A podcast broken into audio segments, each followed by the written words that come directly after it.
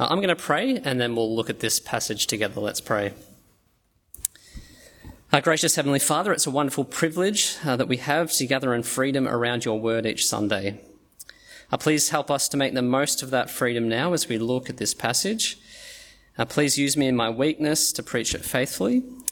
And I pray that we would all learn from the good and bad examples that we see happening in this passage so that we'd be mindful to keep trusting in Jesus as our good Saviour. Amen.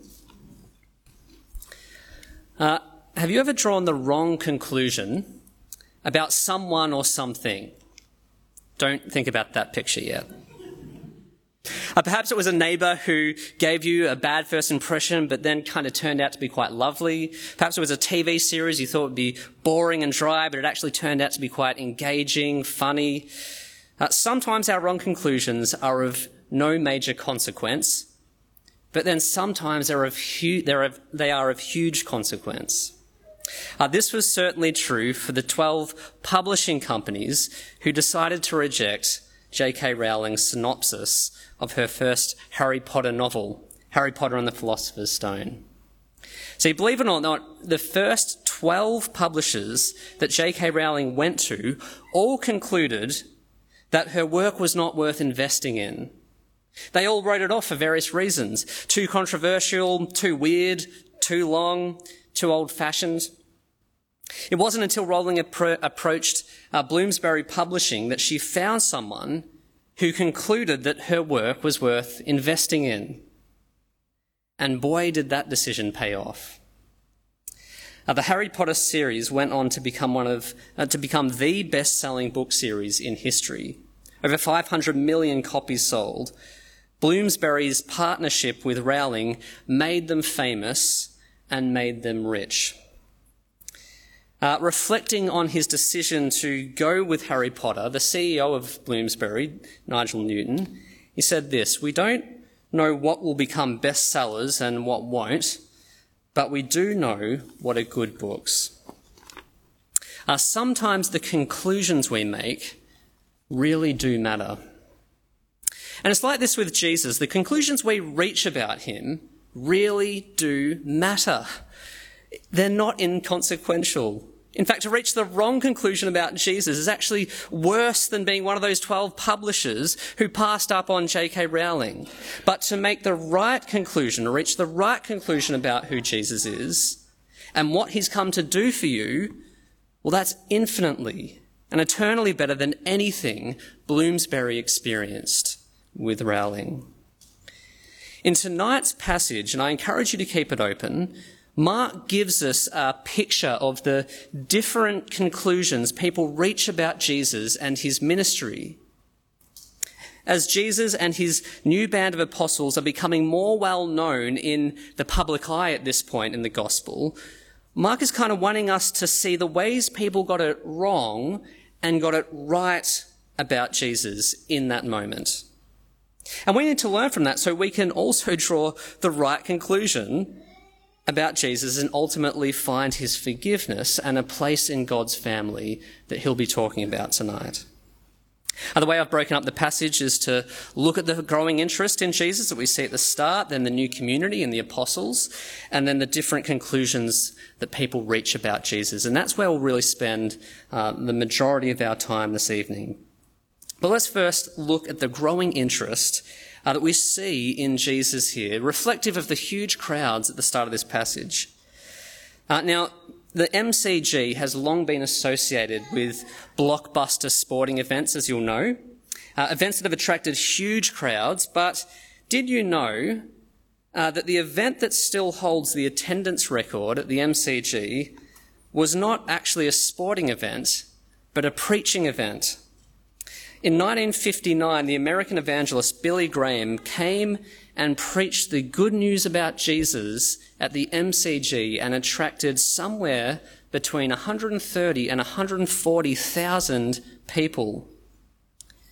Now, while this is pretty epic, the idea of large crowds coming to hear about Jesus is not actually a new thing, a 21st century thing. In fact, we see it right here happening in our passage, don't we?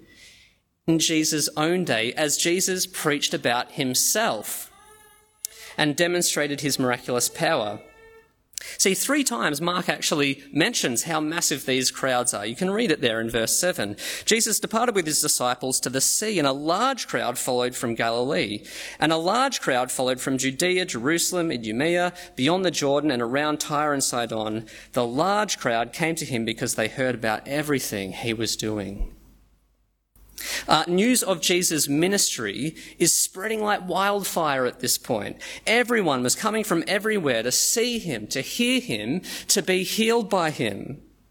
And the crowds are so large that Jesus actually has to kind of jump into a boat on a lake to avoid getting crushed by them, verse 9. And it's not just the physically sick who are coming to Jesus, is it?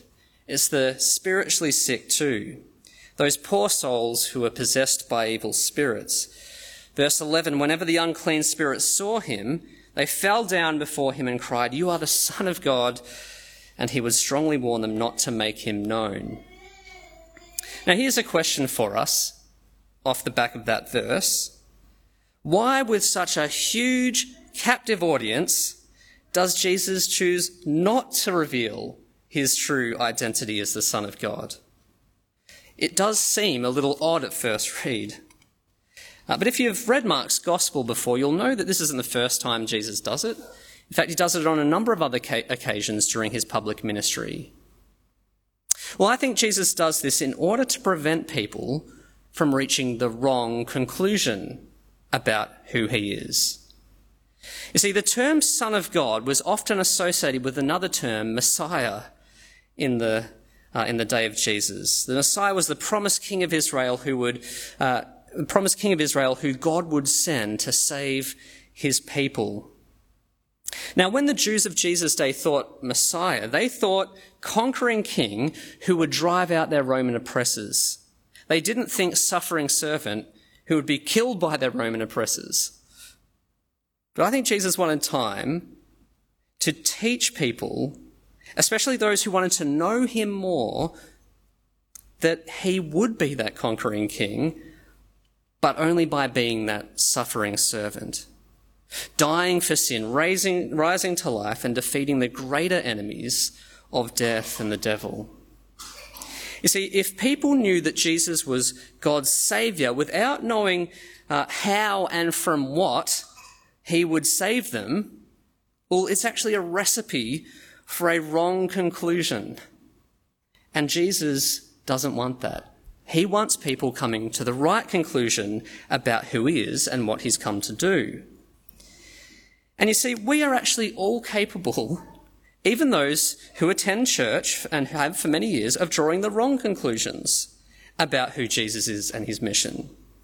You know, we can sometimes hear the name Jesus and think, healer who will fix my back pain. We can hear the name Jesus and think life coach who will make me a better person. We can hear the name Jesus and think holy prophet, but not God. Jesus wants us to hear his name and think Son of God who dies for my sins and rose again to life.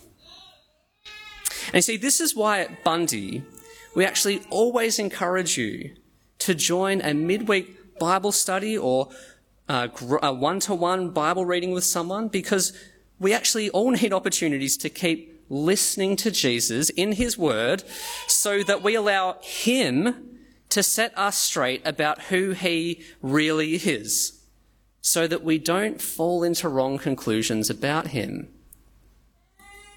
So that's the first thing. But second, let's think about the new community of Jesus.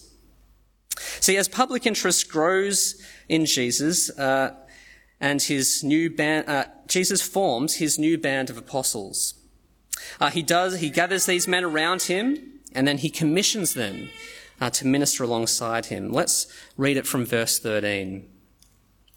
Jesus went up to a mountain, summoned those he wanted, and they came to him, and he appointed 12, whom he also named apostles, to be with him and to send them out to preach and to have authority to drive out demons.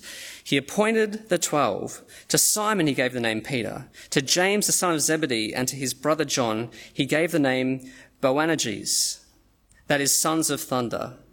Andrew, Philip, and Bartholomew, Matthew, and Thomas, James the son of Alphaeus, and Thaddeus, Simon the Zealot, and Judas Iscariot, who would also betray him. That was Jesus' community. Now, most of us have belonged to some kind of club or community. Our society is actually full of community groups. There are sporting clubs, craft clubs. When I was at La Trobe Uni, the choice of clubs was endless. I remember there was even a club called the More Beer Club. In a world full of community groups, what makes the community of Jesus so special? Well, it's actually because his community, unlike any other community, belongs to God. You see, Jesus makes this clear in the deliberate parallels he draws with the formation of God's people Israel in the Old Testament and the calling of the 12. You might have noticed it there. Jesus as God has called, just as God has called the 12 tribes of Israel in the Old Testament into covenant relationship with him on the mountain of Sinai, so too Jesus calls the 12 apostles into relationship with him on the mountain, verse 13. The symbolism is actually quite clear when you think about it. These apostles and all who now believe in their teaching about Jesus are drawn into God's people. They're included in the kingdom of God that Jesus has been preaching about. Such people join a community in which Jesus imparts to them God's forgiveness, God's spirit, God's eternal life. Bloomsbury's relationship with Rowling won't last forever, as good as it is, but our relationship as people in God's family does. You see, it's a wonderful and amazing thing to be included into the community of God. But here's the important thing. You cannot enter God's family unless you come to the right conclusion about who Jesus is. Unless you see him as the one he claims to be, the Son of God, who dies for your sins and rises again to life. Unless you see that, unless you hear him say those words and believe it, you will not be part of God's family. And see, everything hinges on making the right conclusion about Jesus. C.S. Lewis famously argued that there were basically three conclusions people draw about Jesus when they actually find out that he claimed to be the Son of God rather than just a good moral teacher. Lewis argued that such a big claim by Jesus warrants, well, these big conclusions. That he's either a lunatic, no idea what he's talking about, a liar set out to deceive people, or the Lord is, as he claims, the Son of God. Lewis writes, you must make your choice. Either this man was and is the Son of God, or else a madman or something worse. You can shut him up for a fool, you can spit at him and kill him as a demon, or you can fall at his feet and call him Lord and God. Well, Mark now, in this passage, shows us three different conclusions that kind of follow that pattern that Lewis just spoke about. You see, you've got Jesus' family who's kind of thinks he's a bit mad. Then you've got the religious guys, the scribes, and they think he's bad, possessed. But then there are those who sit at Jesus' feet and see him as someone worth listening to. See, whether you're new to Christianity or have been a Christian for a long time, we can actually all learn from these different positions that Mark is showing us here. So I just want to think about each one. So first, Mark shows us the wrong conclusion of thinking Jesus is mad. See, look at verse 20. Jesus entered a house and the crowd gathered around again so that they were not even able to eat. When his family heard this, they set out to restrain him because they said he's out of his mind.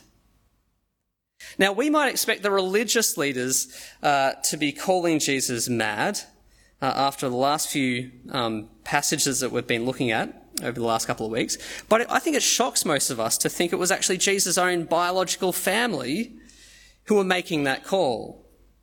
His own family were literally saying he's out of his mind. They've heard about the miracles, the teachings, the huge crowds. I suspect they've also heard about his conflict with the religious rulers, and they think things are getting out of control. He's losing the plot. He's making enemies with the wrong people, and so they come to restrain him. Verse 21. You can kind of imagine them wanting to sidle up beside Jesus and just kind of say, okay, thanks, Jesus, come along now, time to go. We can talk all about these things later. Now, as much as we might kind of understand where Jesus' family's coming from, Mark is telling us that there is a huge problem with what they're doing. See, at a fundamental level, Jesus' family is saying that they know better than Jesus. They draw the conclusion that they are the sane ones, and it's actually Jesus who's the crazy man in this moment. Do you see the problem? You see, the fact that this comes from Jesus' own family actually should remind us that it's possible to feel very close to Jesus and yet still get things tragically wrong about him. See, it's not so much that we might think of him as a bad guy, but someone who just really doesn't understand the way of things. Someone that we need to kind of restrain in certain areas. So it's actually good to think, what might that look like for us? Where do we try and do that? Oh, Jesus is great, but his message that he's the only way to God, well, that's a bit nuts. Or Jesus is lovely, but his suggestion that every person's a sinner is a little misguided. I love Jesus, but his words about human sexuality are just outdated and kind of need updating. Yes, I'm a Christian. I'm just not convinced Jesus was entirely being serious when he said, love your enemies. That's a little crazy. You see, if Jesus' own family can get this wrong, actually we can get this wrong too. Now in time, Jesus' family does actually come around, but it's important to note at this stage that their attitude to Jesus is keeping them on the outside of the community of God's people. And we kind of see that in the last verse, if you look ahead, where Jesus contrasts his family, who are standing on the outside, verse 31, with those he considers his true family, listening to him, not calling him crazy, verse 34. You see, it's not possible to be a member of Jesus' people and conclude at any level that Jesus is mad and can't be trusted. But there's another more sinister conclusion that Mark shows us here, isn't there? It stands side by side, this one. It's the conclusion that Jesus is actually bad. Now, this conclusion comes from the religious scribes who, like the Pharisees who we looked at last week, had grown to hate Jesus. He didn't play by their rules. He was claiming to have God's authority to forgive sin. He was calling sinners, not the supposed righteous, into God's kingdom and community. And see, look at the conclusion they draw about Jesus off the back of the reports that he was casting out demons. You see it there in verse 22. The scribes who had come down from Jerusalem said, "He is possessed by Beelzebul, and he drives out demons by the ruler of demons." Now, just let that accusation sink in for a moment, what they've actually just said. These guys are basically saying that what is good about Jesus is actually evil. They're basically saying, don't believe your lying eyes, people. It's because he's possessed that he can dispossess others. He's not working by the power of God, but the power of Satan, don't you see? So how does Jesus respond to that kind of accusation against him? Well, he just points out at the start just how silly it all is. And you see it in verse 23, don't you? So he summoned them and spoke to them in parables. How can Satan drive out Satan? If a kingdom is divided against itself, that kingdom cannot stand. If a house is divided against itself, that house cannot stand. And if Satan opposes himself and is divided, he cannot stand, but is finished. Jesus is saying, what sort of winning strategy is this if I am Satan? What sort of king goes around killing all his foot soldiers in order to win a war? It makes no sense. A kingdom divided cannot stand. See, Jesus' works aren't evidence that he's in league with Satan. They're evidence that he's opposing Satan, busting into his domain, binding him up, plundering from him all those poor people whom he had taken captive. That's what Jesus says in verse 27. But no one can enter a strong man's house and plunder his possessions unless he first ties up the strong man. Then he can plunder his house. You see, Jesus has come to give life, not take it. He's come to rescue people from the dominion of darkness, of Satan, and bring them into the kingdom of light, to use Paul's words in Colossians 1. You see, the conclusion of the scribes here was ridiculous as it was personally condemning for them. You see, look at the chilling words that Jesus actually says to them next. Verse 28, "Truly I tell you, people will be forgiven all sins and whatever blasphemies they utter, but whoever blasphemes against the Holy Spirit never has forgiveness, but is guilty of an eternal sin." Because they were saying he has an unclean spirit. Now, I think it's worth pausing to reflect a little bit about Jesus' words on blasphemy of the Holy Spirit, which a lot of Christians refer to as the unforgivable sin. You may have heard that. I wonder if you guys have ever worried that you've committed this unforgivable sin. If you have, you're not alone. Christians throughout church history have worried that they have either willingly or unwillingly blasphemed the Holy Spirit and then lost all hope of forgiveness. I discovered in my reading this week on this passage that this was a particular concern for the Puritan Christians of the 17th and 18th centuries. One of the English Puritans, John Child, became so convinced that he had committed this sin that he actually descended into a pit of despair and took his own life because he believed it was no longer worth living. What is blasphemy of the Holy Spirit? There are a couple of things I want to say about this. The first is that it's not so much a moment of sin, but more a hardened heart. You see, people sometimes think that blasphemy against the Holy Spirit kind of refers to a moment in which maybe you've cursed God's name, perhaps in some kind of an emotional outburst, and because it's unforgivable, well, you don't get forgiveness at that point, no matter how much you plead for it. And that's where the distress comes, isn't it? See, in this way of thinking, you kind of see yourself like a guy hopelessly banging on God's door, begging for forgiveness, but he's shut his ears to you. But notice in verse 29, Jesus doesn't say that a person will be refused forgiveness, but they simply never have it. And that's because it's actually the person who has shut their ears to Jesus, not the other way around. See, to blaspheme against the Holy Spirit is a settled decision of the heart to walk away from the only source of forgiveness, which is Jesus. And you see, that is what the scribes are doing here. Throughout Mark's gospel, their rejection of Jesus is not pictured as a momentary slip of the tongue or something that they come to regret, but a settled and hardened rejection of Jesus after they had witnessed all that he said and done. They had become comfortable with their conclusion that his works were from the evil one, not God's Spirit. So it's actually not like the guy banging on the door. The door to Jesus' forgiveness is actually always open. And verse 28 says that, doesn't it? All sins will be forgiven. It's actually more like a person who has decided to walk away from that door and never return to it because they think that door is bad or useless.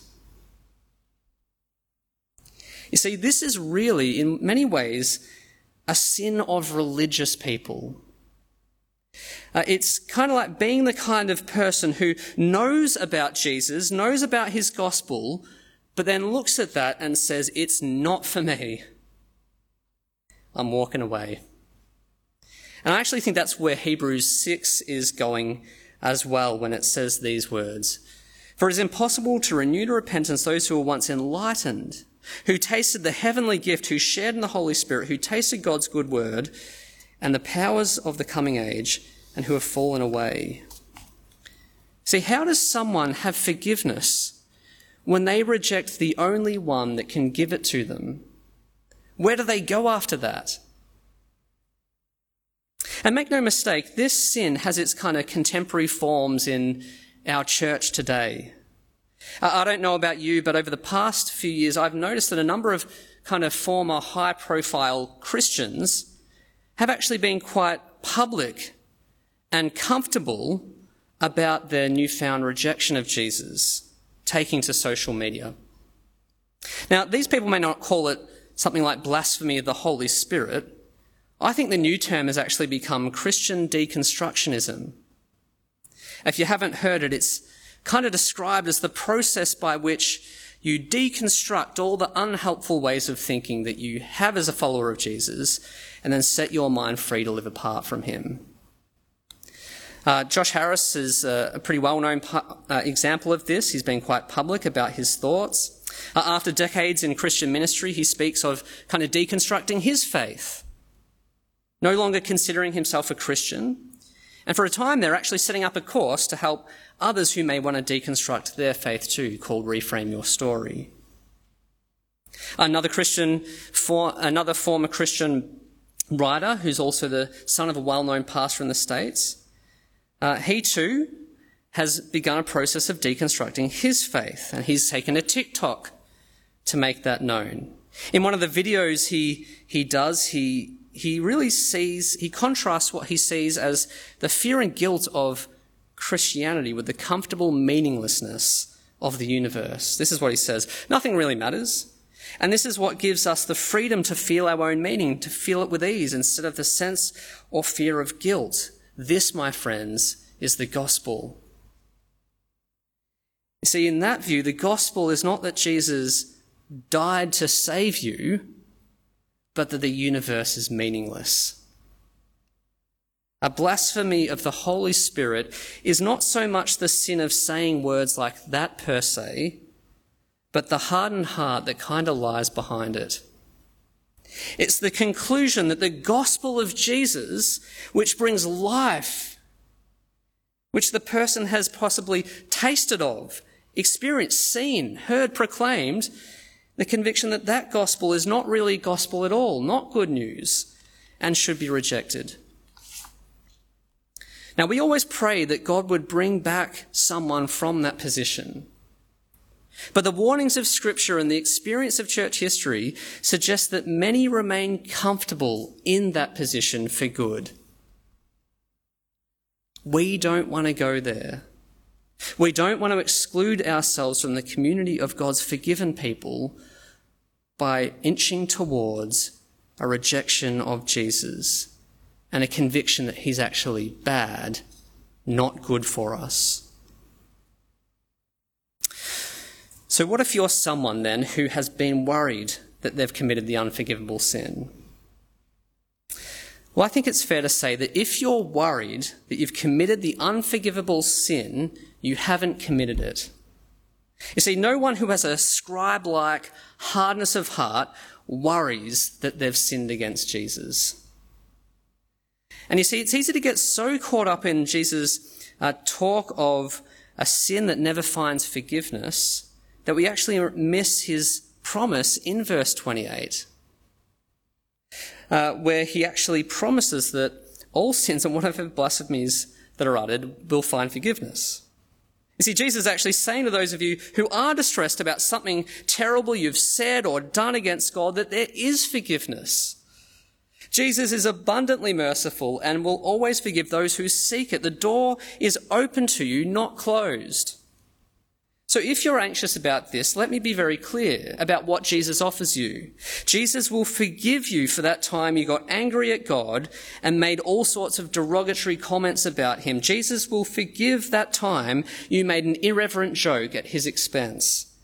Jesus will forgive the shame that you feel for that moment that you denied him in front of others. Jesus will forgive that period you went through, in which you doubted him and dabbled with the world. See, Jesus never turns away an anxious soul who recognizes sin and seeks out his forgiveness. People will be forgiven all sins and whatever blasphemies they utter. See, there is comfort in Jesus' words as well as the clear warning not to conclude that he is bad. So Marx presented us with two wrong and devastating conclusions that we can make about Jesus. That he's mad, that he's bad. But in the last few verses, we see the kind of conclusion, the attitude that we actually should be reflecting when it comes to Jesus. That he's worth listening to. Read with me from verse 31. Clicker's not working anymore. His mother and brothers came, and standing outside, they sent word to him and called him. A crowd was sitting around him and told him, "Look, your mother and brothers and sisters are outside asking for you." He replied to them, "Who are my mothers and brothers?" Looking at those sitting in the circle around him, he said, "Here are my mother and brothers. Whoever does the will of God is my mother and is my brother and sister and mother." Now, it's kind of easy to read those final words and think Jesus being a bit harsh to his family. But actually, the Gospels leave us in no doubt that Jesus loved his family. In fact, you see the depths of Jesus' love for his mother as he's hanging on a cross, as he tells the Apostle John to treat her as if she were his own mother. Jesus' words here don't convey a lack of concern for his family. They are actually here to show us the amazing depths of relationship that his people have with him, and therefore God. They are considered his true spiritual family. I remember a slogan that the RACV used on their ads back when I was a kid, and it said, "You're a member, not a number." I.e., we don't just consider you some kind of impersonal code on a computer system. You're a valued part of the community. Well, Jesus is saying something much greater than that. He's saying you're not just a member, you're a brother, a sister, you're family to me. So just let that sink in. The incarnate Lord of the universe considers you a family member if your faith is in him. Someone he loves deeply, someone he fights for, someone he's willing to die for, which he does at the cross for your sins. It's a wonderful thing for the Son of God to say, "You are my family." So what are these people around Jesus getting right that puts them in the family category? I think the answer is that they're simply listening to Jesus. Not dismissing him as crazy, not rejecting him as bad, listening to him. You see, that's what I think it means to do the will of God. That's what I think Jesus is saying in verse 31. And if we want clearer evidence that listening to Jesus is God's will, we just have to flick ahead to Mark chapter 9, where the voice of God actually breaks through the cloud and says of Jesus, "This is my beloved Son, listen to him." See, God's will is that we listen to Jesus, recognizing him to be God's Son, believing him when he calls us to trust him as both the saviour of our sin, the saviour from our sin, and the Lord of our lives. Now, maybe you're here tonight and you're not yet a Christian, but you want to keep listening to Jesus, hearing more of his good news that will save you. Well, you might like to actually sign up to our Christianity Explored course that Andrew mentioned, beginning in the next week or so. And you can let us know that via our website. But he's actually worth continuing to hear from. But to the rest of us, well, I think we should let this final picture of people sitting around Jesus be an encouragement to us. An encouragement to do likewise this year. See, God's will is that we actually gather as his family around the Lord Jesus and listen to him. That's his will for us. And this is what we seek to do every week as we come here and hear Christ speak to us through his word. This is what we actually need more than anything. It's Christ's word. His word will encourage us to keep trusting God when the next curveball of COVID comes our way. His word will comfort us with the hope of eternal life when we are faced with whatever sickness and death this year throws at us.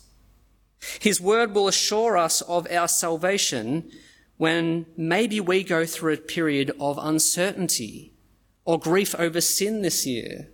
His word will help us to love one another when we actually find that tough, as sometimes we do. So let's keep making the right conclusion about Jesus this year. He's not mad, he's not bad. He's the Son of God who died and rose again, and he's worth listening to. Let's close in prayer. Our gracious Father, we thank you for your word tonight.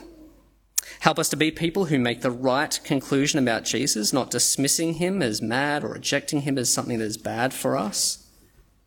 Help us to keep seeing him as the great Son of God he is, the one who loved us and saved us through his death for us, the one who is always worth listening to. Amen.